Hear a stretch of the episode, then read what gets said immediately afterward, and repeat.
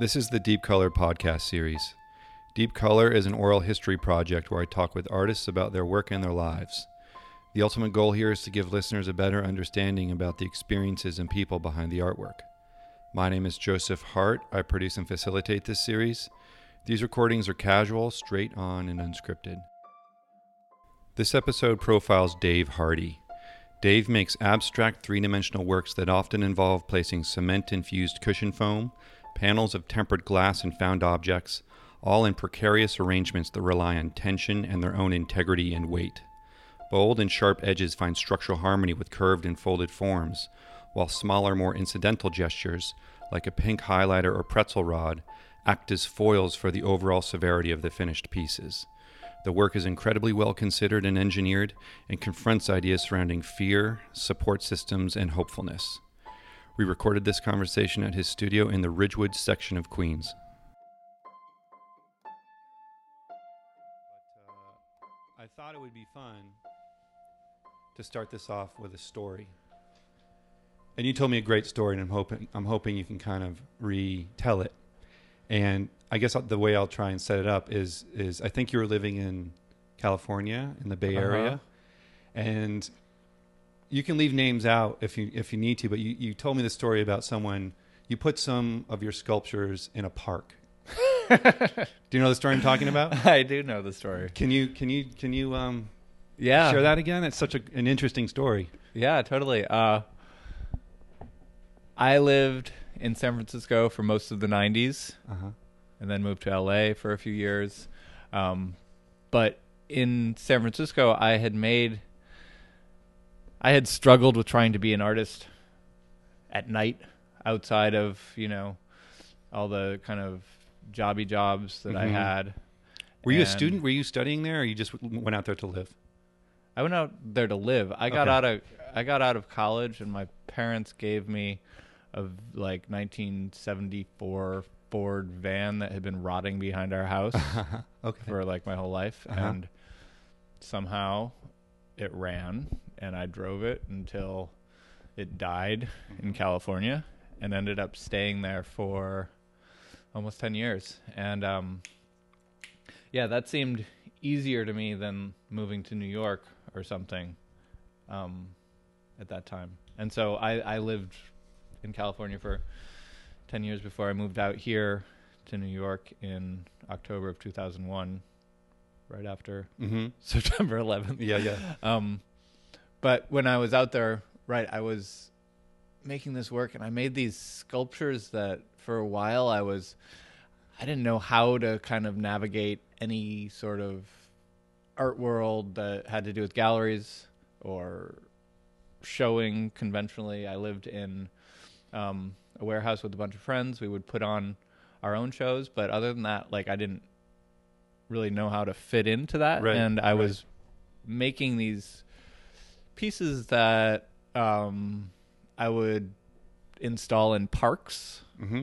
unsolicited, uh, just kind of getting a bunch of friends to help me. Um, and I think the one you're thinking of was I had made this sculpture that was a kind of a copy of this strange um, doll, Mhm. and it I made the thing really large and then made molds of it and then ended up just casting the head of it or the top half of the head Mm-hmm. um, and liking that better than the whole the rest of the whole thing that I'd made. And uh, I cast them in cement and left them in these parks, and so they look like these sort of emerging foreheads, sort of coming out of this derelict park where, that was right by the bus graveyard on the on the um, waterfront of this sort of the shipping area of Mhm. um, where I lived, which was this neighborhood. How big were they?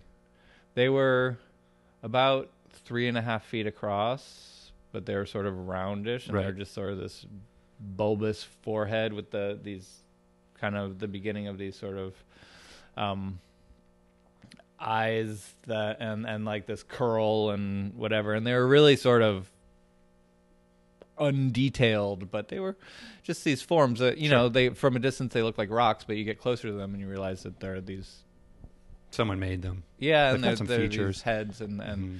they were cement and they, they were made in this dark sort of cement and um every year when I go back there or often when I'm back in California, I'll just go down there and look and and and that the the, the park that park was called Toxic Park and I did a lot of uh, projects down there.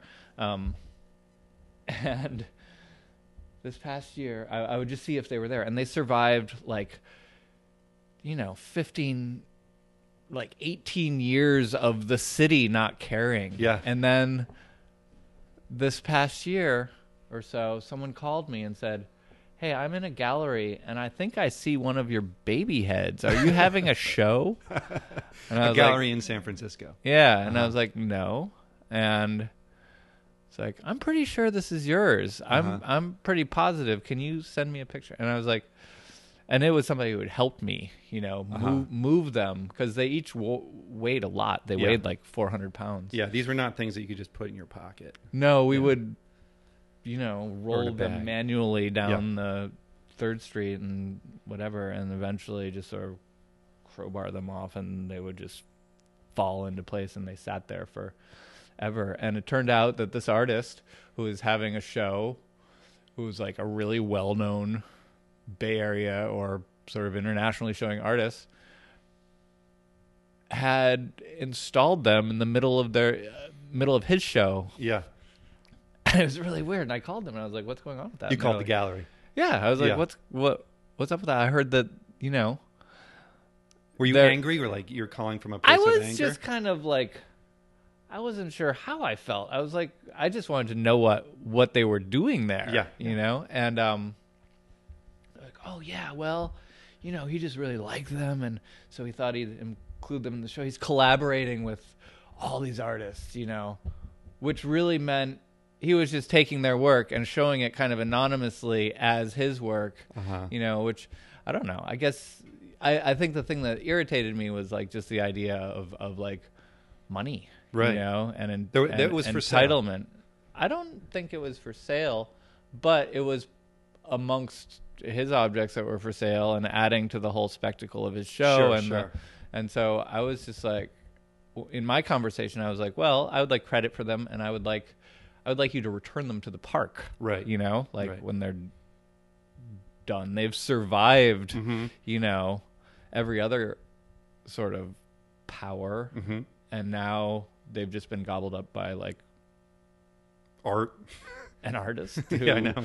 who liked them and wanted to you know like um so yeah it was really an odd uh experience and i felt so like such a, a crab like calling and complaining about it you know like be, because i guess you know like you do something like that and you lose control of it and whatever happens to it happens to it and you know those are the rules because you're operating outside of a system supposedly Right. but then to have the system that you're operating outside of or trying to work outside of sort of glom onto it and suck it in uh, into that like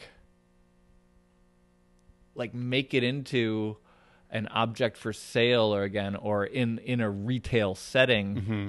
like just was totally not what I had ever wanted for it and, Right. and it just kind of killed it you know Right. I feel like I feel like the fact that you cared enough to to go down, do the detective work, and reach out to the gallery speaks volumes in terms of like what you care about, and making sure that the the work, the stuff that you make, um, sits in the place where you meant it to sit. I mean, I I feel like.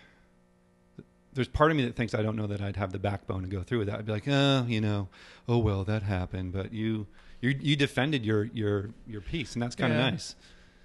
and I like, you know, that's okay with me. The idea of if you put something, you know, like I have these conversations with my dad who Mhm. makes sculpture and is, uh, or or did long, long, long, like feels like lives ago. Mhm. But like he used to sell his work in galleries in New York, and so did my mom. Um, Was your mom a sculptor too? No, she makes paintings. Okay. But my dad would make these aluminum or or sculptures or these sculptures out of bumpers or Mm-hmm. like um but we'd have these conversations about how as he's getting older, he sees them. He has them on on his property in the woods, and he's watching vines grow over them, Yeah. and like this whole sort of phenomenon of things just being like sucked back into the into the into the wild into the brush and Yeah. it's so like sort of like body snatchers like these things just sort of getting um entangled in vines and and, Yeah. and and things growing over them and them just turning like it's such a direct sort of things turning back into dust Right. um and Right. so like the idea of like that that wouldn't happen to a sculpture you put in the in a park anonymously um of course it's going to happen i mean it, other things like that have happened like i eventually you know like that was something i made out of like this sort of giant silly sculpture that that i had made and i never figured out what to do with. Like i finished and i was like what is that? Like why what why? You know and and like i left california um in in like October of 2001 and you know it it had been after like getting rejected from a grad school and being selected as the alternate for a residency at a dump and I was like At a okay, dump? yeah. Like a Uh, place where people bring their garbage. Yeah, and it was a really cool residency because because you you got unlimited you got a studio and unlimited access to the I don't think they called it the trash stream, but the material f- streaming through the dump. Yeah. And I was just like, I'm not going to be the alternate. Being the alternate for anything is Yeah. just uh, is Yeah, I've been waitlisted a, few bummer. times and, for things, and but it's like a weird that was place just to be. like rejection upon rejection. I was Yeah. just like, enough. I've been like, you know, Yeah. hanging around here. well, real quick, what i- what was the gallery's response? Did they honor They your said- request? They said fine, yeah. Okay, uh, we will do that. I have no idea if they did. right. I'm. I don't know. I'll have to find out. Yeah. But um. Yeah, I mean, it's a good, it's a good, I think a good sort of setting to talk about ethics and authorship Uh huh. and um, advocating for yourself, which you did. Yeah. Um, I mean, these are all things I think sometimes artists wrestle with. So I think these are this is a sort of great story to have some of those topics yeah. come through. funny, weird one. I mean, I'm I'm okay and with like the idea of. Right, they should sort of disappear. I just didn't want it to go that way. That just Right, felt like the most right. cynical possible For sure, like it's kind of outcome. that like it's the polar opposite of what you intended this thing yeah. to for it to live in and be Mhm. around. And yeah, I get it. Um, you know, you're a sculptor, and when I when I came in here, and you have this wall behind you that's all photographs of your finished work installed, and then there's some. You mentioned your dad as a sculptor, and that's um, a minute ago, and there's some pictures of your dad. Uh, digging up these giant rocks on his property to prepare the ground for uh, flower beds. You mentioned, Yeah. and it, you know, hearing you talk about this, the stone sculpture or the cement sculpture that kind of looked like a like a, a head. I'm Yeah. starting to see a connection. Like, I wonder if there's. There's mean, a total connection. I mean, like- you're, you you were around this when you were growing up. I mean, yeah. I mean, I think it's a it's a great thing to point out, like what the environment we're around, how that sort of manifests itself later down the road. I mean, Yeah, the these rocks property right that there. my, my folks still live in the foothills of the Berkshires in this really beautiful wooded, rocky terrain mhm. area, and um, they my my dad digging the digging flower beds for daylilies Mhm. um, would hit these stones with his his shovel and and then excavate around them by hand with a shovel ever since I was a little kid and so it's like a weirdly spread out Stonehenge on our property Mhm. where he has by hand with these manual jacks like car like bigger versions of car jacks you Right. know like dug a huge hole with a shovel around this rock that weighs anywhere from 10 to 20 tons and then by sticking a board underneath and and slowly jacking this rock up by he inches them out Right. and just keeps filling back under and putting boards under and it takes him years to or months or whatever depending on his athleticism at the Right. time i mean he's still doing he's 78 now and he's I still go up there and there's like a lawn chair and an umbrella and a shovel where he'll just be sitting next to a hole and a rock and just slowly digging it out. And yeah, it's there's some serious commitment there. yeah, I don't know to what. I mean, it's just sort of a behavior, I guess. Or I wonder. I mean, it sounds like or- thinking time to me. That sounds like good thinking and processing time. Yeah, or just looking. which I think just art like- is a lot of the time, right? Mhm. Like the act of making something is a way to process an idea or a feeling or an emotion, Mhm. Yeah, it's a way or of even like just get lost. Get it's lost. a way of hanging out with your friends if you don't Mhm. like human friends. Yeah, you know, yeah. like like go hang out with the the people you like. They're rocks. Yeah. they don't really talk very much. Yeah. it's but they're there Yeah. sitting with you. Um, Um, I wonder if I could quickly describe your studio since that's where we're sitting. Yeah. For for listeners, so uh, it, it's like a nice blend of creative making space, storage, shop, laboratory, uh, hardware store, furniture store. You're really using the the height of the space as storage, where you're storing materials that you use as well as um, finished pieces, and then the finished pieces have these really amazing jigs supporting them, which are almost uh, look like art pieces themselves. oh yeah, I'm just thinking of like Yeah. the frames that you have for like yeah. when they go into a crate or just Mhm. when they leave the space and go Mhm. somewhere else. Mhm. Um, and those like come into play for me as art objects in the midst of all these other materials.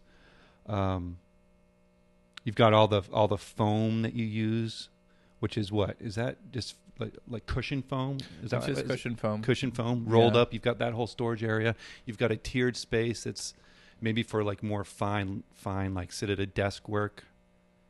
Mhm. And I noticed in the corner there's some.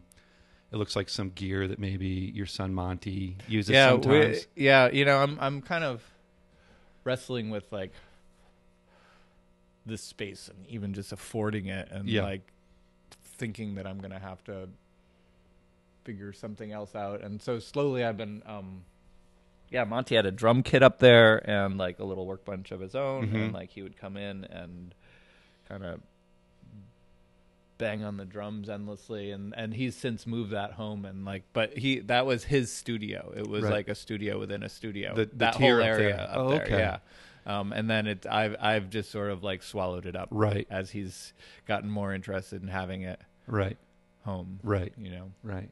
Um, and yeah, it's it's you're you're com- do you own the term sculptor? Do you take that?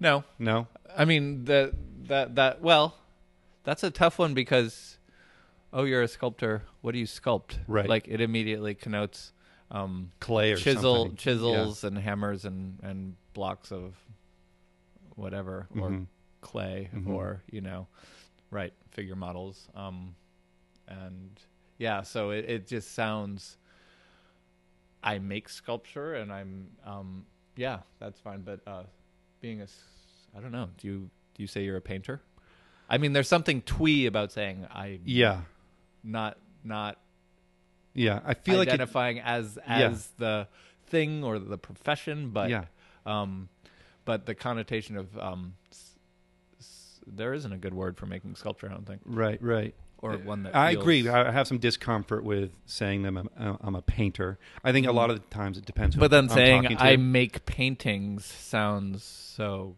coy or yeah, something. yeah.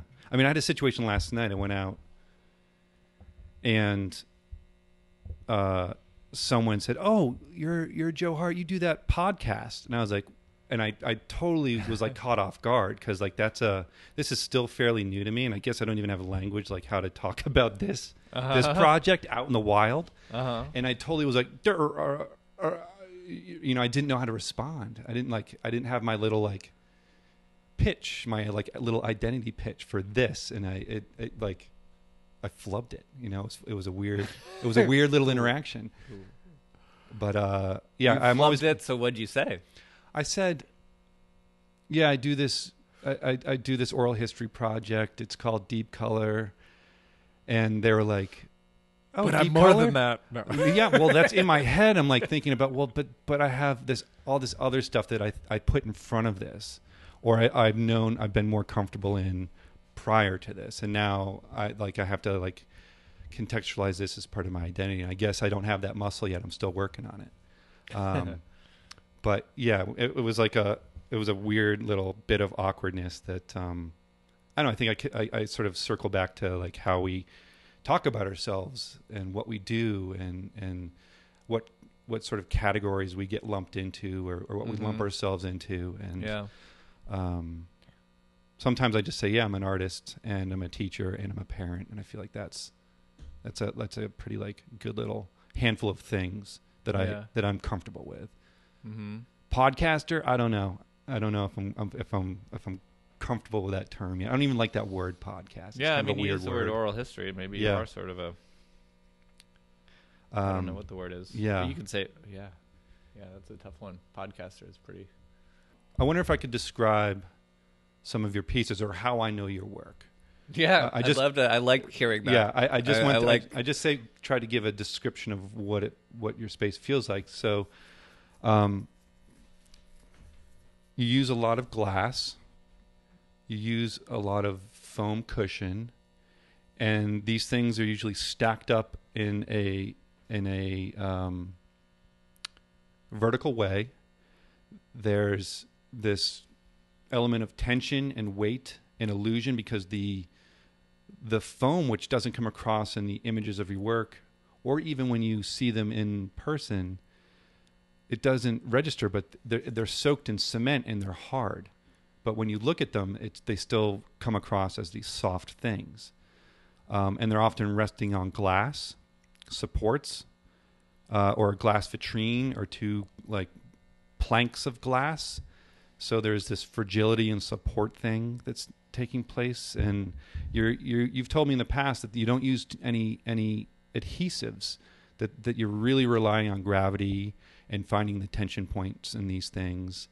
Um, and some of them take on kind of like an anthropomorphic form. Some come across as furniture in a way. Others uh, go right on the wall and and then you're then almost like as a as like a a balance to to these very severe edges and curves and weights you're inserting everyday objects like a pen or a pencil or even a piece of food or I, I wouldn't say Mhm. a coconut is an everyday object but there's this little Right, but a pen or a. yeah or and it's Or a all it's like a it's like a bright pink highlighter or a pretzel rod and those come across to me as like these little pieces of humor like yeah i mean i have a sense of humor in the face of these kind of stoic things um, and i'm also uh, uh, trying to keep a keep a little bit of fun involved for the viewer? Is that fair? Would you take those sort Yeah, of reads of the work? Um, or what would you add to it or take out? I would take out the word stacking and fun. Um, okay everybody has Fair their enough. like their their their shenpa that like yeah. you know gets them. Uh, yeah. I mean, they are like it's true that there are they are layered a lot of times and arranged is that a things are word balanced or um just sort of yeah, arranged maybe, but Okay. they're I guess like much of the idea is creating like it's true that they are rarely glued, you know, Mhm. so they are these tension structures that are slotted together or or like they use I mean things that might be borrowed from making furniture or making other kinds of um things uh to hold them together, Mhm. but I guess I guess they're put together in these different uh sort of um ways of depending on each other right right right you right. know so i guess what i'm trying to find is like something uh a composition or a constellation or i don't know what you would call it or an arrangement that really is mostly about the relationship between these these derelict things that have sort of you know somebody was describing their dog to me the other day and that the vet had said that this incontinent dog was living on borrowed time you Yeah, know and yeah. like a lot of these things are, are salvaged objects that are totally living on borrowed time because you know somebody texted me a picture of this thing thrown out on the street and i went and got it at six in the morning hoping it was still there and Mhm. or whatever like there are these things that um you know are have just missed being collected by somebody else and who knows where they would be now but um so like there's this idea of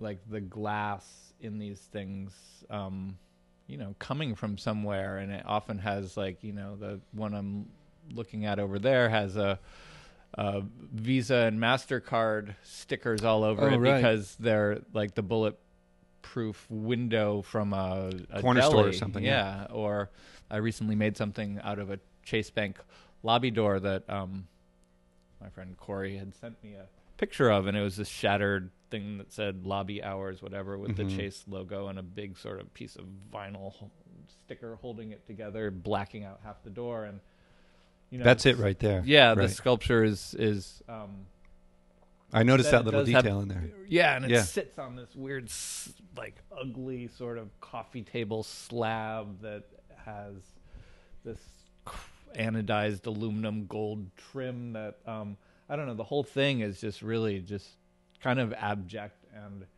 and um,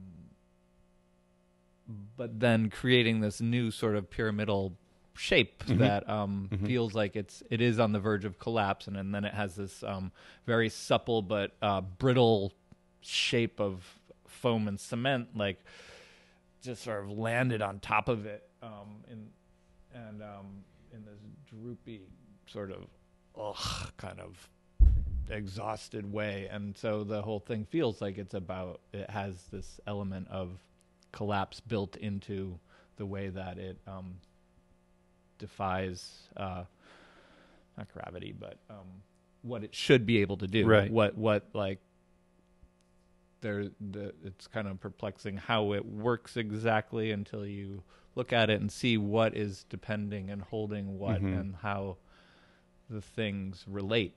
You know, so For sure. um, that's that's where I'm interested in the parts of the the Right. Pieces. And and why why I mean I, I sort of registered the the insertion of a pretzel mm-hmm. in with all this glass and foam and kind of scavenge stuff from the street or the highlighter like there's there's it looks like the highlighter's acting like a kickstand to sort of hold Uh-huh. support this up and I Uh-huh. thought that was kind of fun to see for me the viewer Yeah. No, what's I- it what's it for you when you and when you I think those these, these things, are. I think those things are kind of me. okay I think those are like objects that those are things that I eat or I use or so they become this insertion of like a moment that I was there Mhm. like that feels different than sort of the the um larger more compositional or material or sort of raw state um materials that are in the hmm things like they're tchotchkes and they're Yeah. dumb, they're dumb little things that you know like it sometimes is like a like a watercolor set stuck in there. And you know it might be something that feels like it was at hand while I was doing something else Uh-huh. or it's like it's like evidence of distraction or Yeah. like where your mind was wandering. You're doing one thing but you're really thinking about eating. Um and there it is. Right right. Maybe. So I, I guess you know like there is all this uh i think of sometimes like the combination of the glass with this foam that has such a, a fleshy sort of um texture or shape or suppleness like can feel kind of vicious also or severe in the Mhm. way that um they interact and sort of are incising or sort of feel like it's um, cleaving. One thing is cleaving another, and creates this really like uh, that's just another kind of tension or discomfort that I feel in it. That like the work kind of for me um, uses, you know, to create uh, feeling hmm um, because beyond the feeling, like it seems like people, not people, but beyond the feeling, it's it's it's hard to articulate what what it's necessarily about. Like I can talk about, you know, my brain and Right. where I come from, Right. And that that might be where it comes from for me, and what it's about for me, and like sort of the You're right. And what it means to these you. Mm-hmm. objects and whatever, or their history, or just their, you know, Mhm. passage. But um, but the feeling you get is something that I think is um, as important, Right. just because it's like a different way of articulating, Right. you know. I, I'm not a fan of using the word about. I like, at least in, in these conversations, because I think it's in the world in which we're operating and, and you know, art making um, and ideas about suggests firm definitions for things. And I think a lot of the stuff that we do is more fluid than that. Um, and it's more subjective than that. And I like to ask people what they're thinking about while they're Mhm. working on this Mm-hmm. Or what they're thinking about when they look at it.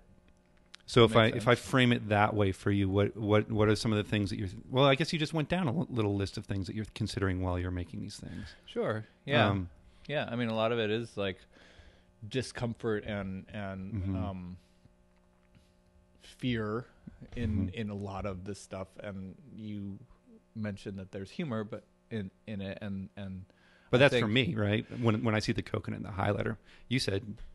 Not yeah, I think it's it, Yeah. it's it's me inserting myself in Right. there. But there there is like a level of of absurd, and and and that's a way of um, I don't know, confronting fear. I maybe like that. Like Yeah. that. This is this is ridiculous. I'm making this thing that looks like it c- could collapse, yeah, and you know, hurt if it did.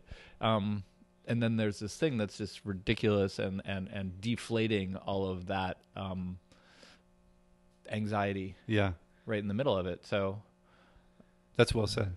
I, I like this idea of acknowledging the absurdity of what we do and, and and sort of how these things come together, or even the pieces that make them. I think Mhm. that's good. Um, I wonder, you know, I'm I'm I've been curious to ask you how you soak all this foam in cement. That seems like a pretty rigorous, complicated, difficult thing, because because the cushion foam isn't necessarily as absorbent as like a kitchen sponge. I mean, it's it's a tight foam. It's it, it it's it's denser than that. So I'm curious how you how you're getting the the cement mixed into it. yeah, these the there's um there's This is kind a- of a, okay. a fair amount of lying that goes into this work. Mm-hmm. Like it feels passive in a lot of ways. Like like the shapes of of the parts that appear soft Right. feel like they landed there. Sometimes people who don't know my work will walk up like just won't even know that they are hard at all. I guess that's what I was saying because you can't you don't notice unless you touch it.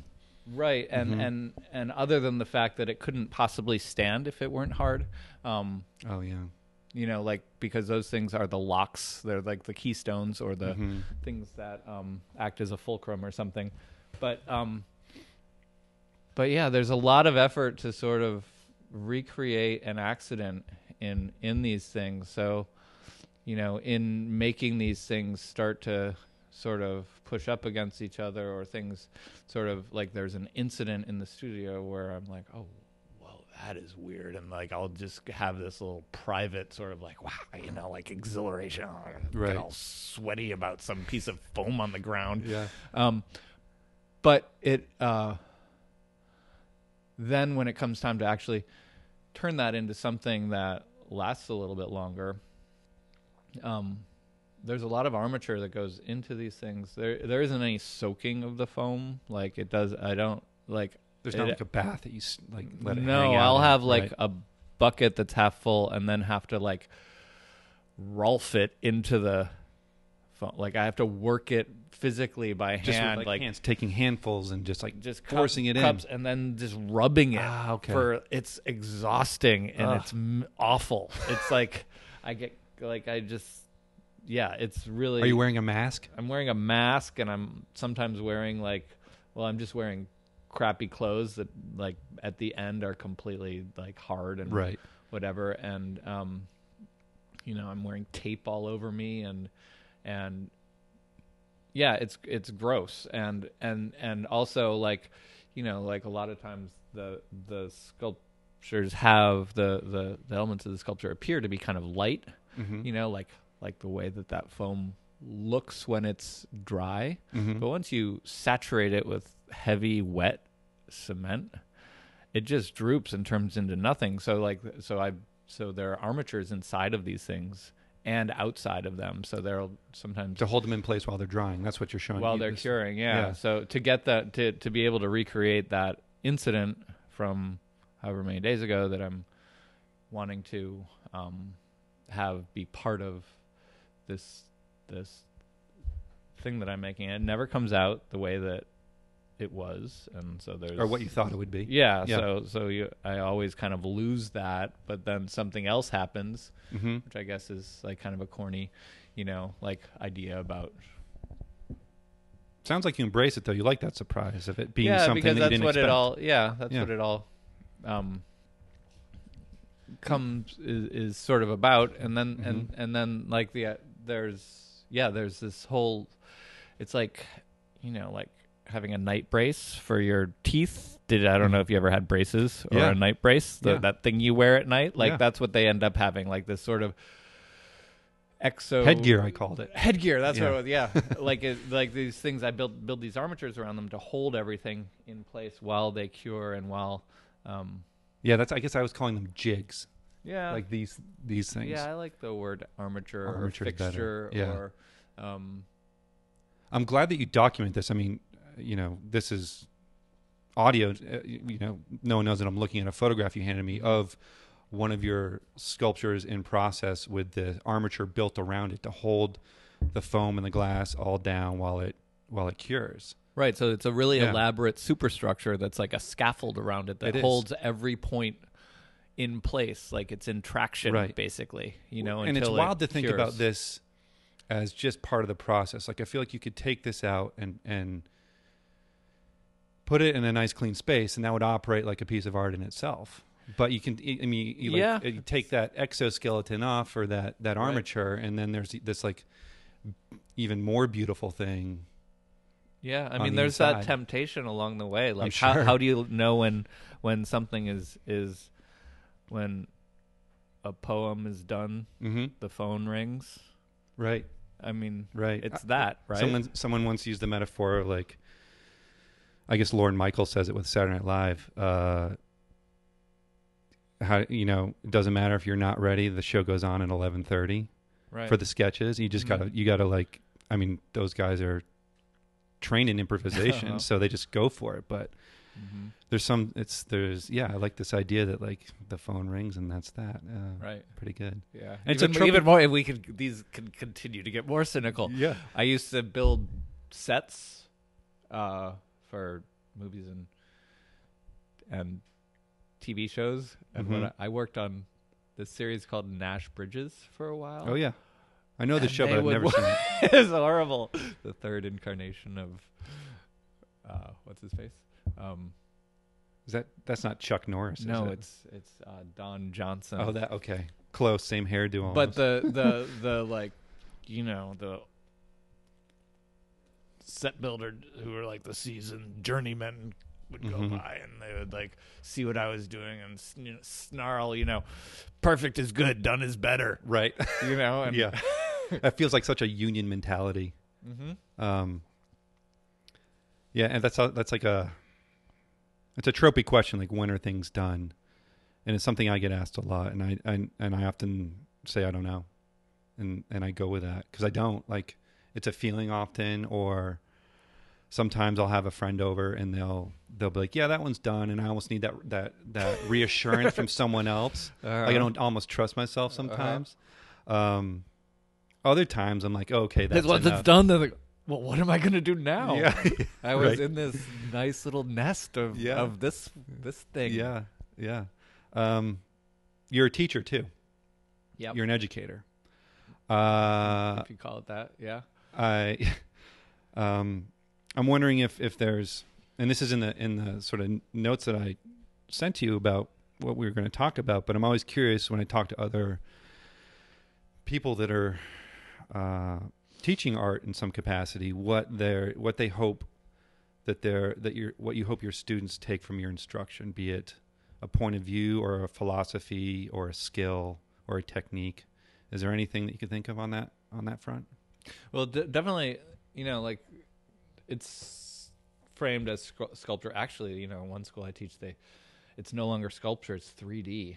Um, Okay. I don't know why they rebranded everything, but um, there's certainly like skills or things, you know, that they should take away and know how to do, and it's giving somebody, I guess, what one way of thinking about what I'd like them to take away is just come away with like a fluency in a language, Mhm. like a, an ability to talk about their ideas and an ability to sort of make them make what they're thinking about into something that they can connect with other people. hmm Um, but mostly, you know, it's it's just about encouraging a an, a willingness to really experiment and and do something that um, they might not know how it's going to turn out or you know talking about that idea of when when is something done like the hard hard thing one hard thing about art is like well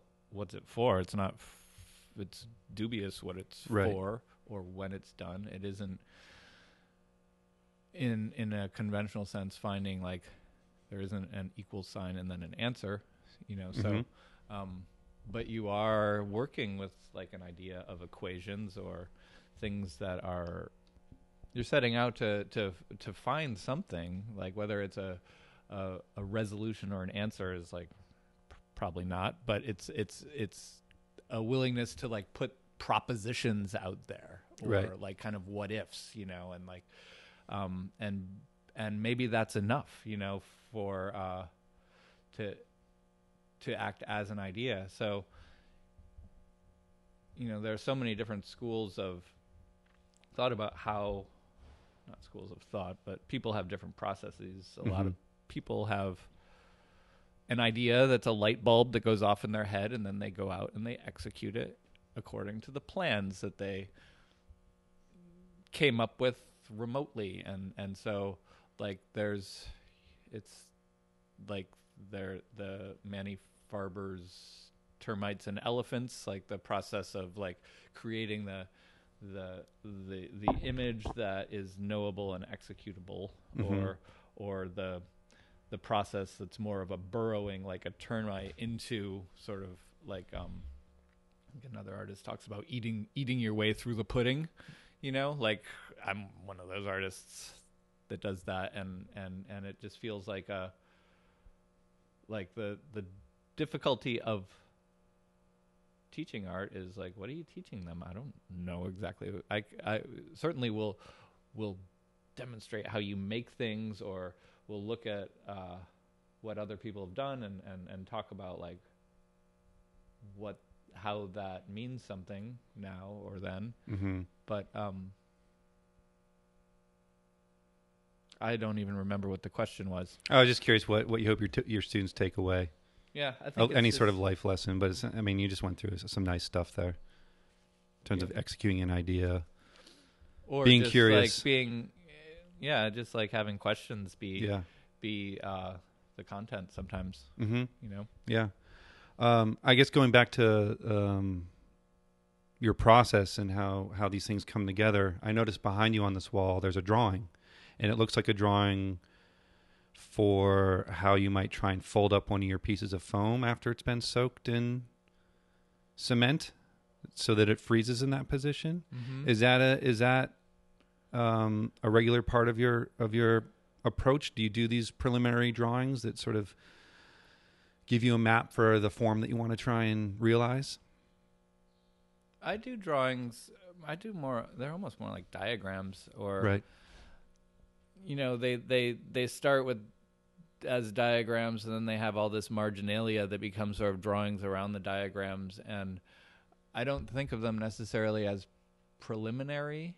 Um, they're more sort of simultaneous. You Mhm. know, sometimes it'll be a a form that I made by mistake, and then I'll do a drawing of that to get to come back to, or or other times it will be beforehand an idea like a proposition for oh I wonder if that would work. Oh that wouldn't that can't hold together, but I'm going to see and try to make a plan for that. So Mhm. like it there's like a i think like become as i'm kind of aging and you know accumulating ideas and um, incidents that have happened in materials and drawings and ideas um, that idea there's like this tidal kind of way of working that's really changed like like I feel like for for a long long time I worked the like in making sculpture there's like this like sort of serial novelty sort of problem where you have to like reinvent everything every time you make something Right. or set out on another on a on a project and and I feel like I've you know I'm like I just made a new like series of things some of which um incorporated these wooden elements that I had made 10 years ago and they just sat in my yard and started splitting apart and sort of just you know like like and so they aren't sort of at the at the nose of sort of the linear that little linear red line that you see in movies when planes are flying Right. The trajectory of this thing. yeah, it, Yeah. it- or or or what I'm doing isn't always like it. It just feels like there's this like just much muddier or or um. I appreciate like having the being able to fold things in that are from a process where this that thing that I made wasn't meant to be that, but now it's become part of this thing and it relates through something that only I kind of know what it was. Yeah. But that doesn't really matter cuz I don't control what it necessarily says or means to somebody else. Sure. Um, Sure. and and it reads differently than that and No, I agree. I agree and I identify. I, I, you know, going going back to like being in the classroom when when I'm in front of students, I kind of reemphasize this idea of of things not being linear, so to speak, with with your life or with the stuff that you're making. Like things are going to like take strange turns, and you're going to return back to something that you that you were once at, you know, months, years, weeks ago, whatever and that's to like come back into the into the, what you're working on now and all these connections and intersections of things i think is i mean a lot of times i think that's how artists operate more than not um, in terms of getting from a to b to z. It's uh, you know it's not this steady upward tick. It's like all over the place. So um, i identify with that and, and, and appreciate it as well uh, I wanted to also ask you about the colors that are coming through in your sculptures. Does anyone ever ask you about that stuff? Yeah. Yeah. I mean, Yeah, for me, they're they're very. There's a surrender to whatever color the actual thing is, and therefore there's this honesty that comes through. Like the the foam is the color of the foam. It's either this yellow, this tan, this beige, or this green. Um, even that one's got you know looks like you found some darker foam that's like black, and there's a pink in there. Um, there's the colors of the glass, which are these blues and greens, particularly the edge of this thick tempered glass. It's got that beautiful green in it. Um, there's a lot of natural uh, browns from from like whether it's the color of the wood support part or the coconut or the pretzel. So there's these kind of like found as is colors colliding in this really beautiful way for me. Um, and I guess I'm curious if you are curating as you're sort of gathering the materials to make your stuff or looking for these things, or they just sort of come out through the materials you're using. How much are you involved in that selection? Um, I'm totally involved in that. Yeah. Because the I I make the colors in the pieces. Other than that, if if you're not looking at a piece of glass that you know is like that green because it's glass, Right. um, I use tints and dyes and mix up, um, mix that into the cement. So, but Okay. it is an it is a question that I think about, like that idea between of of inherent color or sort of through color that's that's like dyed through the material. Right. It's not on uh, top. It's through it. Right, and like, what does that mean? Why, why do you, why do you set up this set of rules? Like, I totally do that, and it's it, and it's really in line with this sort of dumb, like, machismo of minimalism, where things have to be the color that they were because to apply paint is is outside of of that sort of masculine gesture Uh-huh. you know like so i don't i don't know really what uh what's going on in that thought process but so like in in in a lot of in some of this work and some of the stuff i've been doing recently i am kind of dyeing the foam or parts of it so that when the cement come dyeing it with like fabric dye um so that when the cement is worked into it the dye leaches through parts and becomes um visible in a, in a different way. And it feels slightly different than like the the application of paint. And um I think I think uh, there's I think my uh, choice of the colors or the way the color comes through has to do with um, keeping making the materials feel like materials, you know, and letting them be um, objects that are coming into some kind of connection or some kind of um, contact with each other, um, and letting that idea of incident or accident prevail Mm-hmm. over um yeah No, other it works. They come together. It feels uniform in a way that I know it's interesting to hear you talk about that you you do actually you there's an additive color to this on top of what it already is, but it they're they're harmonizing. The colors are harmonizing with a, a way that I find find really compelling. somebody somebody uh in a visiting a show was like so like what generation are you trying to like access like it feels like uh and they named some like 90s sitcom to tell me that I was really 80s and I was like okay well um get a life was later than that but you know like it, it was really funny that it read as A time signature, yeah huh? I don't get that. I get like. uh which you know I mean, there's something kind of calming about the colors that that you're presenting, or the you know Mhm. that's coming through these.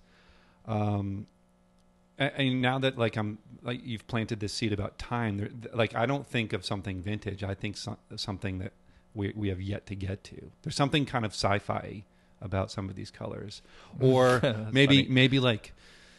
st- Uh, a labor I mean, it's sometimes it, when I look around in here, it feels a little bit like a laboratory. But I'm thinking of some some sort of like um, operating room or um, something where the the temperature of the color is is such where there is a a soothing aspect of it. Yeah, Will which is kind of a fun. No, I th- I think that's kind of true. Like Okay. I, I think that totally it is like a waiting room Yeah. palette. Yeah, You know Okay. that has like salmon and gray and in like seafoam beige. green. Yeah, Sure. Yeah, and and that's like also like sort of a an appealing real estate color and like I I don't know. I read an article about how to decorate your house in in all kinds of tans and beiges is what's recommended to um raise your property value, which just seems like such an idiotic idea, right? Yeah, yeah, like, yeah, like, yeah. um but like there is something funny about like these materials that are discarded and sort of left for dead hmm taking on that that cloak Yeah. like wearing the sort of the the color of the Yeah. rich It's a nice it's a nice sort of contrast or, or balance to sort of the sharpness, and I, you know, this word severity get has been thrown around a little bit. Um, you know, these softer colors that that are kind of soothing. It, there's like on one hand, the work is for me, it's like, you know, things could crumble and fall apart at any moment, but there's also this little whisper that like things are going to be okay through the, through the colors and maybe through that coconut or through that pen or pretzel that you're sticking in there. I know that's that's how I'm taking it. That's funny. I mean, I like that Yeah. that idea that it's like reassuring, trying to reassure you in the midst of chaos Yeah. and and and like avalanches of things falling apart Yeah. around you. That no, no, no, it's it's all okay, and it's sort of yeah, Yeah. rubbing your shoulder. Um, I wonder if I could tell a little story. Please, So yes. so you and I took our kids. Our kids are buds. That's how we met. Our, our kids go to are in the same class together, and we took them to the Metropolitan Museum of Art. Was that last year at some point? I Mhm. think. I think and it was this last summer, this past summer. like in Um, August. Yeah. Um, and we were in the Egyptian section, and you at one point got both kids, and you said, "Hey guys, check out this this temple. I, I forget the name of the temple. The. Temple of Dendur. Tem- Temple of Dendur, and you were like, look at this structure, but actually look at the carved in graffiti of the regular people that um, came through and like wrote their name, ancient graffiti in the stone of that of of the Temple of Dendur, and I thought that was like a really great snapshot for me, for you as a parent, and maybe also as a, a teacher, like. Yes, here's the obvious, but let's look a little bit beyond that and there's actually something way more interesting in there and, and actually arguably a little bit more to our scale like you could have done that or like one of your ancestors could have done that right? Um, and I, I thought that was like a really great way to communicate with with the kids and i guess that's my setup to ask you about being a parent and being an artist and how if becoming a parent affected how you think about art or how you work on your stuff or eh, like like what sort of effect did, did having a little person come into your life play Um, that was a long way to get that no, it, out. it no, I, I appreciate that. that Yeah. That's funny. It's something that I totally forgot about. And like, yeah, seeing those names and it says 1921 next to them and somebody's blocky signature. yeah yeah Um, well, I think that it creates this kind of great imperative in like choices suddenly because there's a something different writing on everything you know Mhm. so like i feel like my i think a lot of artists like worry about like the idea of children that their children are somehow going to steal like all of their time and all of their whatever from their their art making and it sort of feels like exactly the opposite yeah i have a lot less f- kind of what you'd call free time to wander around and waste but Mhm. I feel like now, like there are these these windows and of like much uh, more pointed focus uh, in what I do since Monty's been here, and like and just like ha- the the like questions he asks or the things that he understands everything to be about is r- really just liberating in, in, in terms of um, the permissions I give myself in what I make. You know, talking Mhm. about like a minute ago, we were talking about like I feel like I set up sets of rules, like what what's okay for Dave Hardy to do in in Mhm. in a in a sculpture. What reads what what feels like um, it's operating within whatever system I've kind of created or am, am taking apart. Um, so that's like kind of an awesome thing to see to see someone sort of take in what you're doing and then do their own version of it and then be able to see what you're doing through their version of it is Mhm. Really wonderful Like, Yeah. you know when somebody when when he says dad look at my sculpture that i made and you know it's just this bizarre combination of things from the house that are standing, you know, and and feel kind of impossible and great and and and like there's like an exuberance that like I always want to find in what I'm doing. Yeah, Yeah, so it's it's pretty um that's well said. I mean, and I identify with that stuff too. The stuff that Ruba makes and is not self-conscious about and is very matter of fact and immediate and there's not like this hesitation i've Mhm. learned so much from and then yeah i agree in terms of like becoming more efficient with my time and being more mindful of i guess some of the the choices be they at home or here and and i don't know i think it's been a definite thing that's improved me as a person and my art for sure and it's nice to hear someone else talk about it not as this like kind of not as a hindrance. drag. Yeah, it's not a hindrance, you know. So um, that's really nice. Uh, I wonder if we could get back into the studio.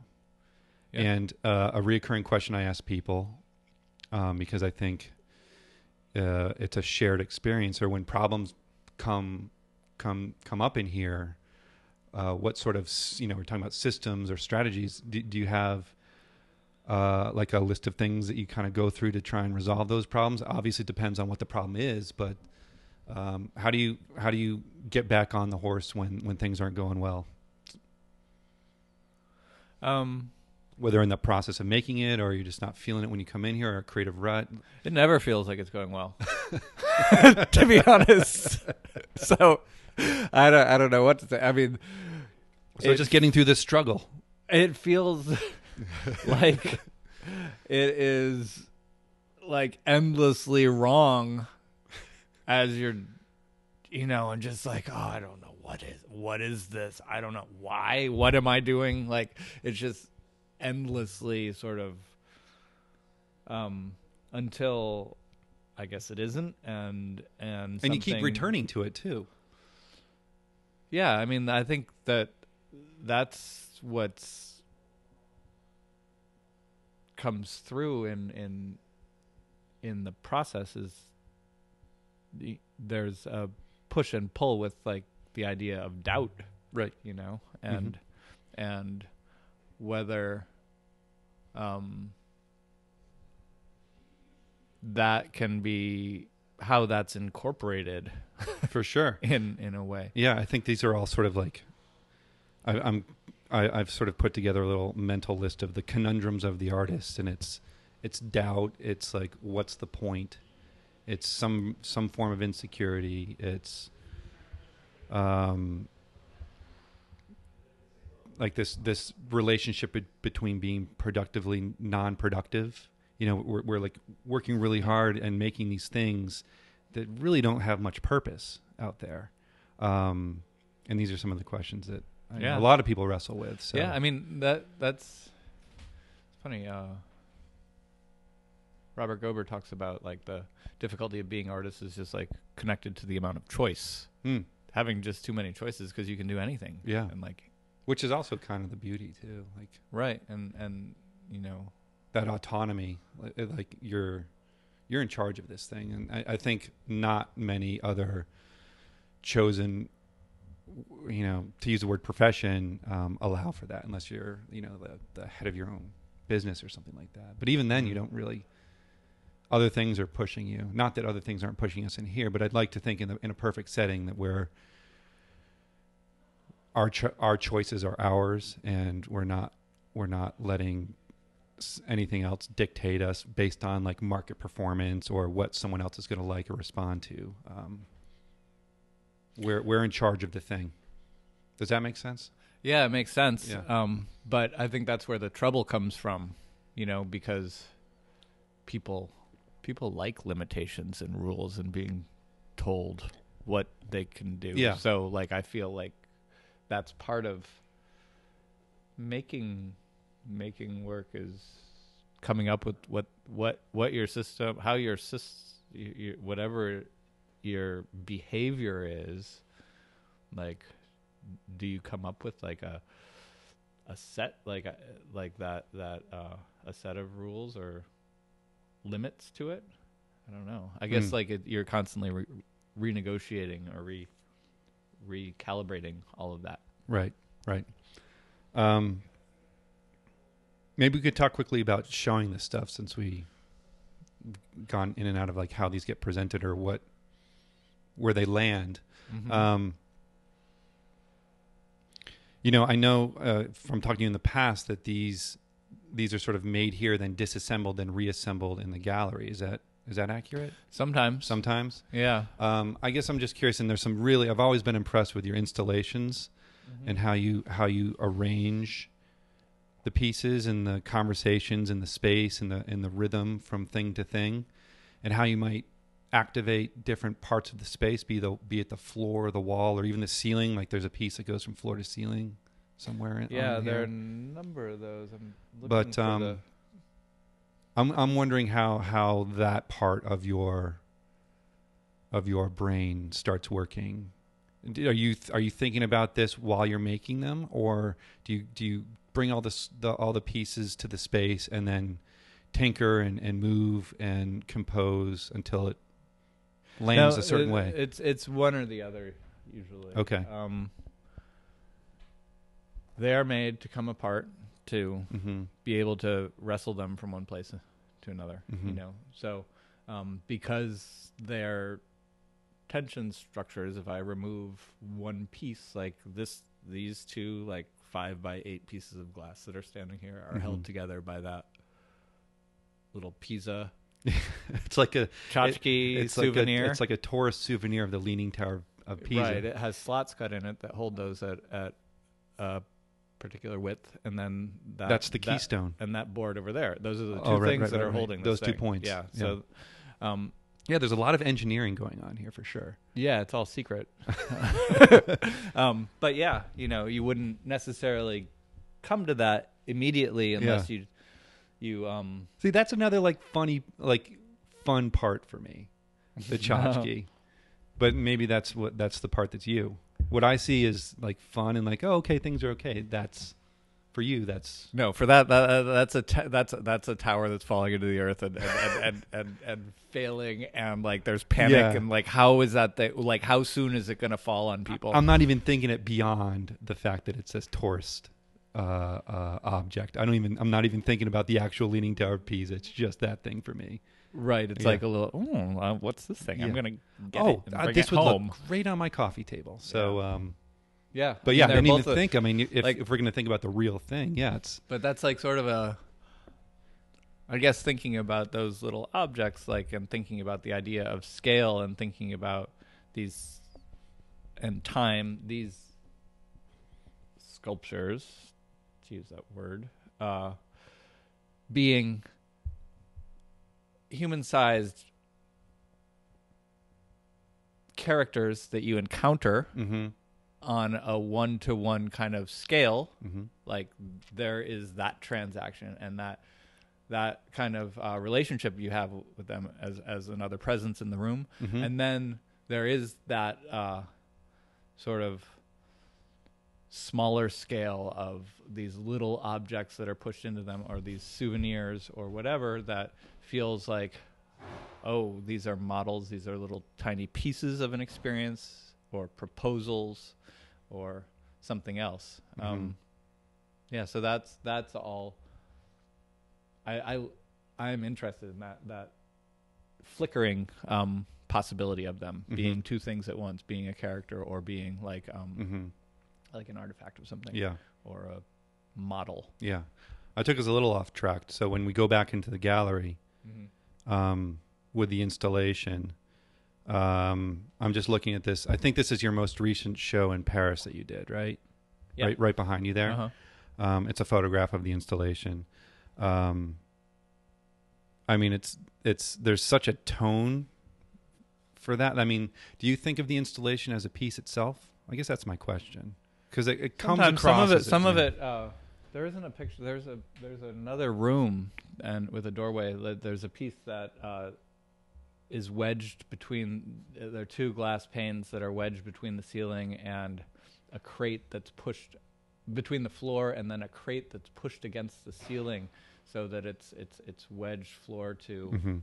you know top um, and then there's something happening in the middle of that suspended among these different parts um, and that is totally dependent on the space you know it has Right. to be sort of made for the dimensions of that space and it was so depending on on on on and and installing that piece i wanted to be able to see it and then something through a doorway which was a piece that feels like a uh like sort of like a character that's sort of just loitering it's like a panel Yeah. that's pushed up against the wall and the, and then there are these two pieces of glass that are almost like crutches pushing into its armpits or um just elements that are pressing it up against so that it it, it is contingent on um, the space. Mm-hmm. Um, so when when uh, so often I'll make make things that just come apart in the studio go into these really elaborate crates that take just as long to make Right. as the work sometimes because Right. they have they hold everything at every point to so they can't move with it. And they can so they can survive yeah, the transport. right because yeah. it's all glass and Mhm. like and then brittle um but then other times i will you know i before this show in paris i did a, a project in los angeles where i just sent a moving truck full of materials um, and a few elements that were kind of cemented that i knew i wanted to be part of the work. But you know i found myself um, i had come up with a uh, these ideas for the show and made all this work. And then you know at the last minute in the moments bef- in in in the days leading up to the show i had a studio visit with abby who was like basically told me this all sucks And a little bit of context. Abby's your your partner, abby is wife, an artist and and and, and, and my a- wife yeah and an artist, right? Um,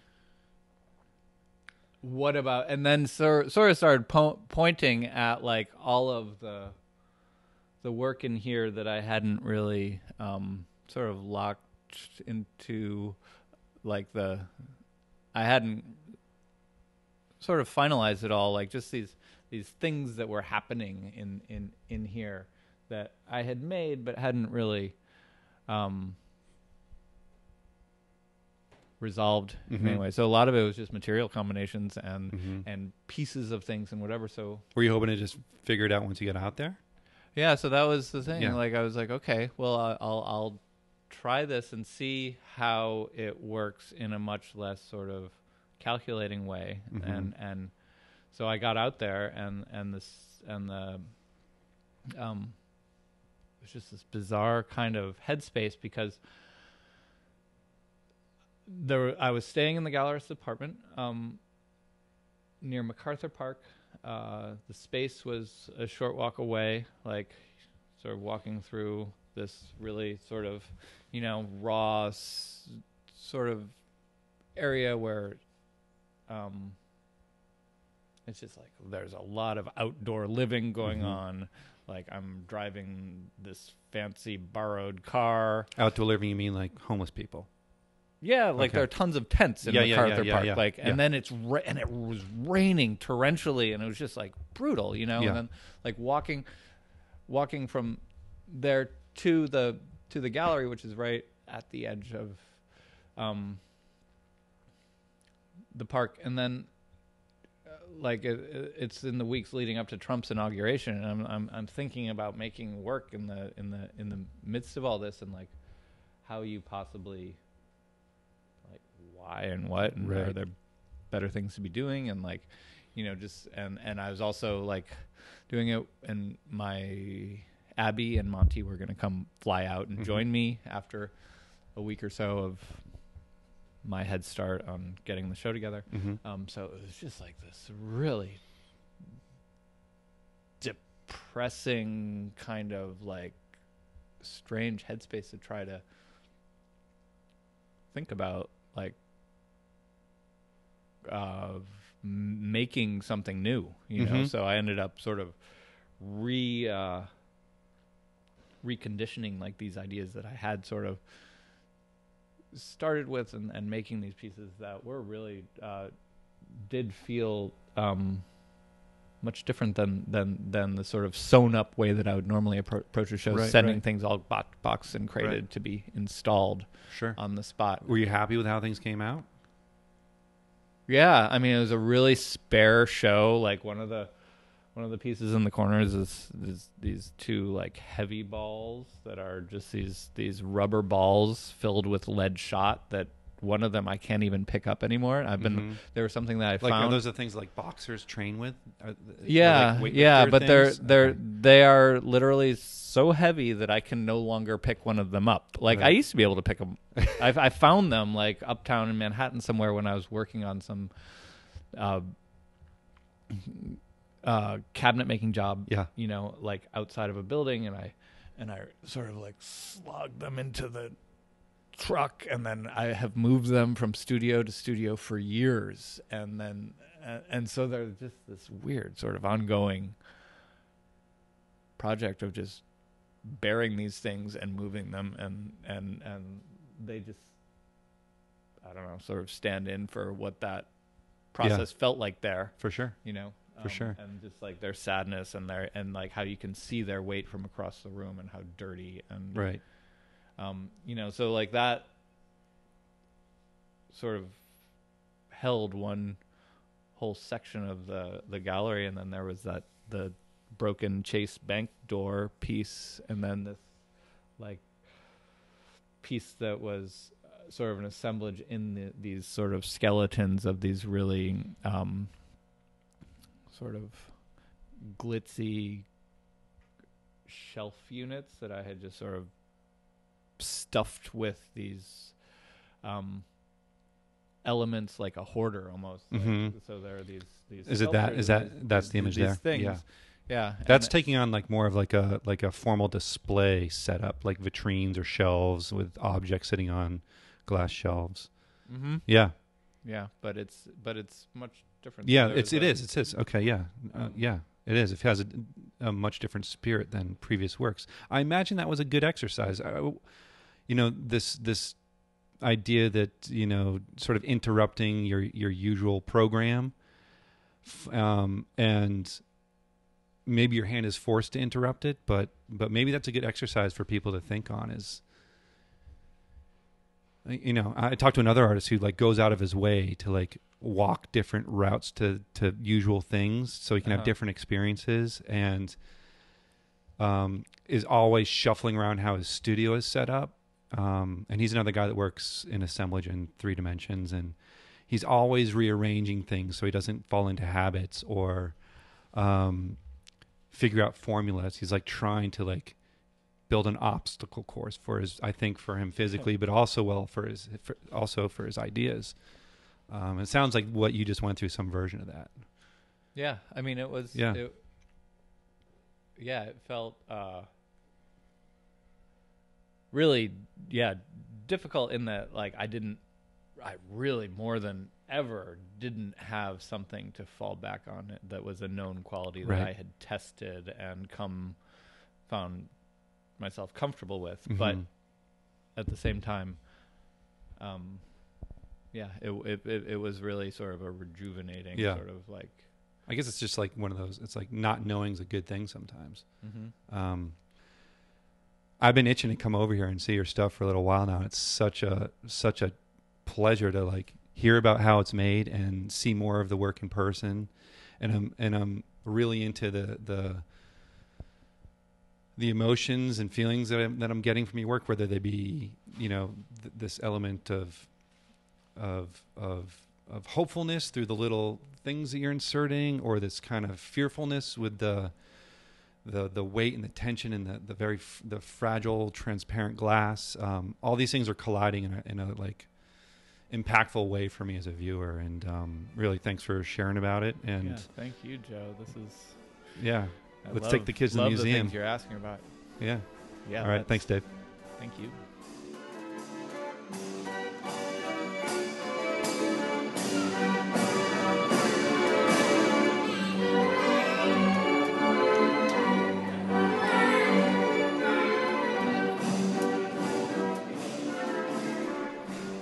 And we've made it to the end.